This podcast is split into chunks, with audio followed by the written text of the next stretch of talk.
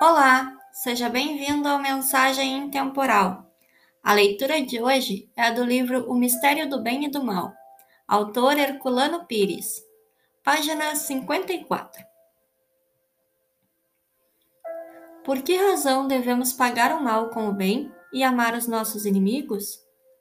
O certo não é o contrário, pagar o mal com o mal e odiar os inimigos?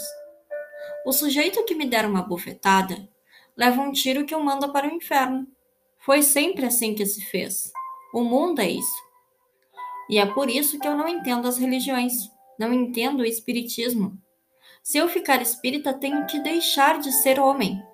Vou ser maricas, bonzinho ou idiota. Depois disso, o leitor acrescenta: Quer me dizer o que é o bem e o que é o mal? Que mistério é esse? Levar uma bofetada é um bem? Matar um bandido é um mal? Quero ver como vocês, espíritas, se saem dessa. Nosso espaço é pouco para responder a tudo, mas vamos fazer o possível. Mesmo porque não adianta escrever muito. O próprio leitor informa.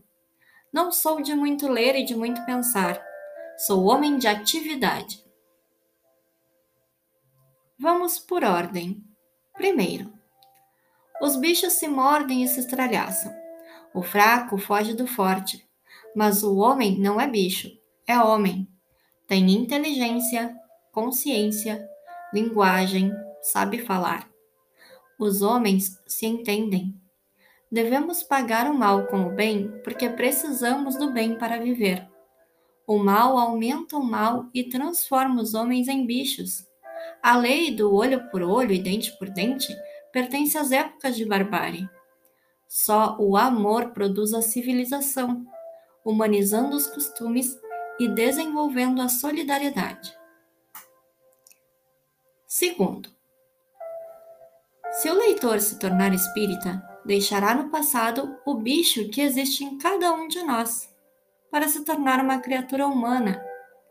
Aliás, toda religião e toda doutrina espiritualista, sejam quais forem, tem por finalidade afastar o homem da condição animal, para humanizá-lo.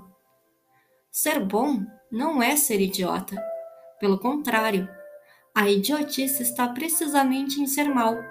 Os maus se condenam a si mesmos e acendem um braseiro na consciência. Terceiro, Levar uma bofetada pode ser um bem quando serve para ensinar o bem, como no caso de Jesus. Matar um bandido é sempre um mal, pois ninguém precisa mais de viver do que um bandido. A vida é a grande educadora das almas. Matar um bandido é retirar a sua possibilidade de regenerar-se, de aprender a ser bom. Em todos os países civilizados, o direito penal moderno é contrário à pena de morte. O bandido é um homem em que o animal predomina, mas é um homem, um filho de Deus, uma alma pela qual o Cristo se entregou ao suplício da cruz.